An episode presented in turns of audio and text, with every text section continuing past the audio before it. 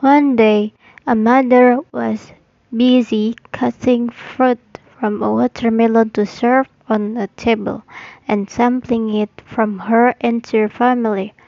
Then she told her son not to eat the melon watermelon seed, but he didn't listen to what his mother had had to say. The next morning he was not aware that a leaf had emerged from his limbs until he saw his, himself in the mirror.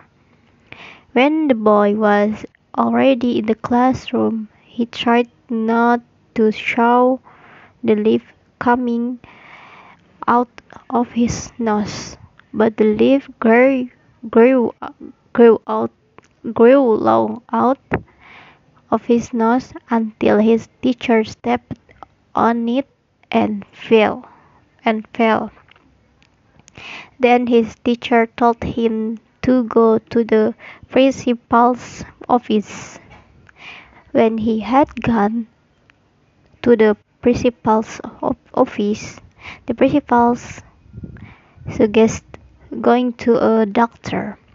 When he had checked with her his doctor, he he suggested cutting the leaf out on his nose, and then his doctor managed to pull out a chain chainsaw to cut him open. The child The child was frightened, and then the child ran out of the doctor's office, and his stomach grew longer, like a fruit of the watermelon he had it early.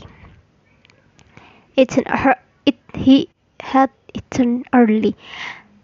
Then he runs away using his big belly so that his step gets bigger because his belly walks like a whale. When he got to the school exit, he was thrown by a friend to the track.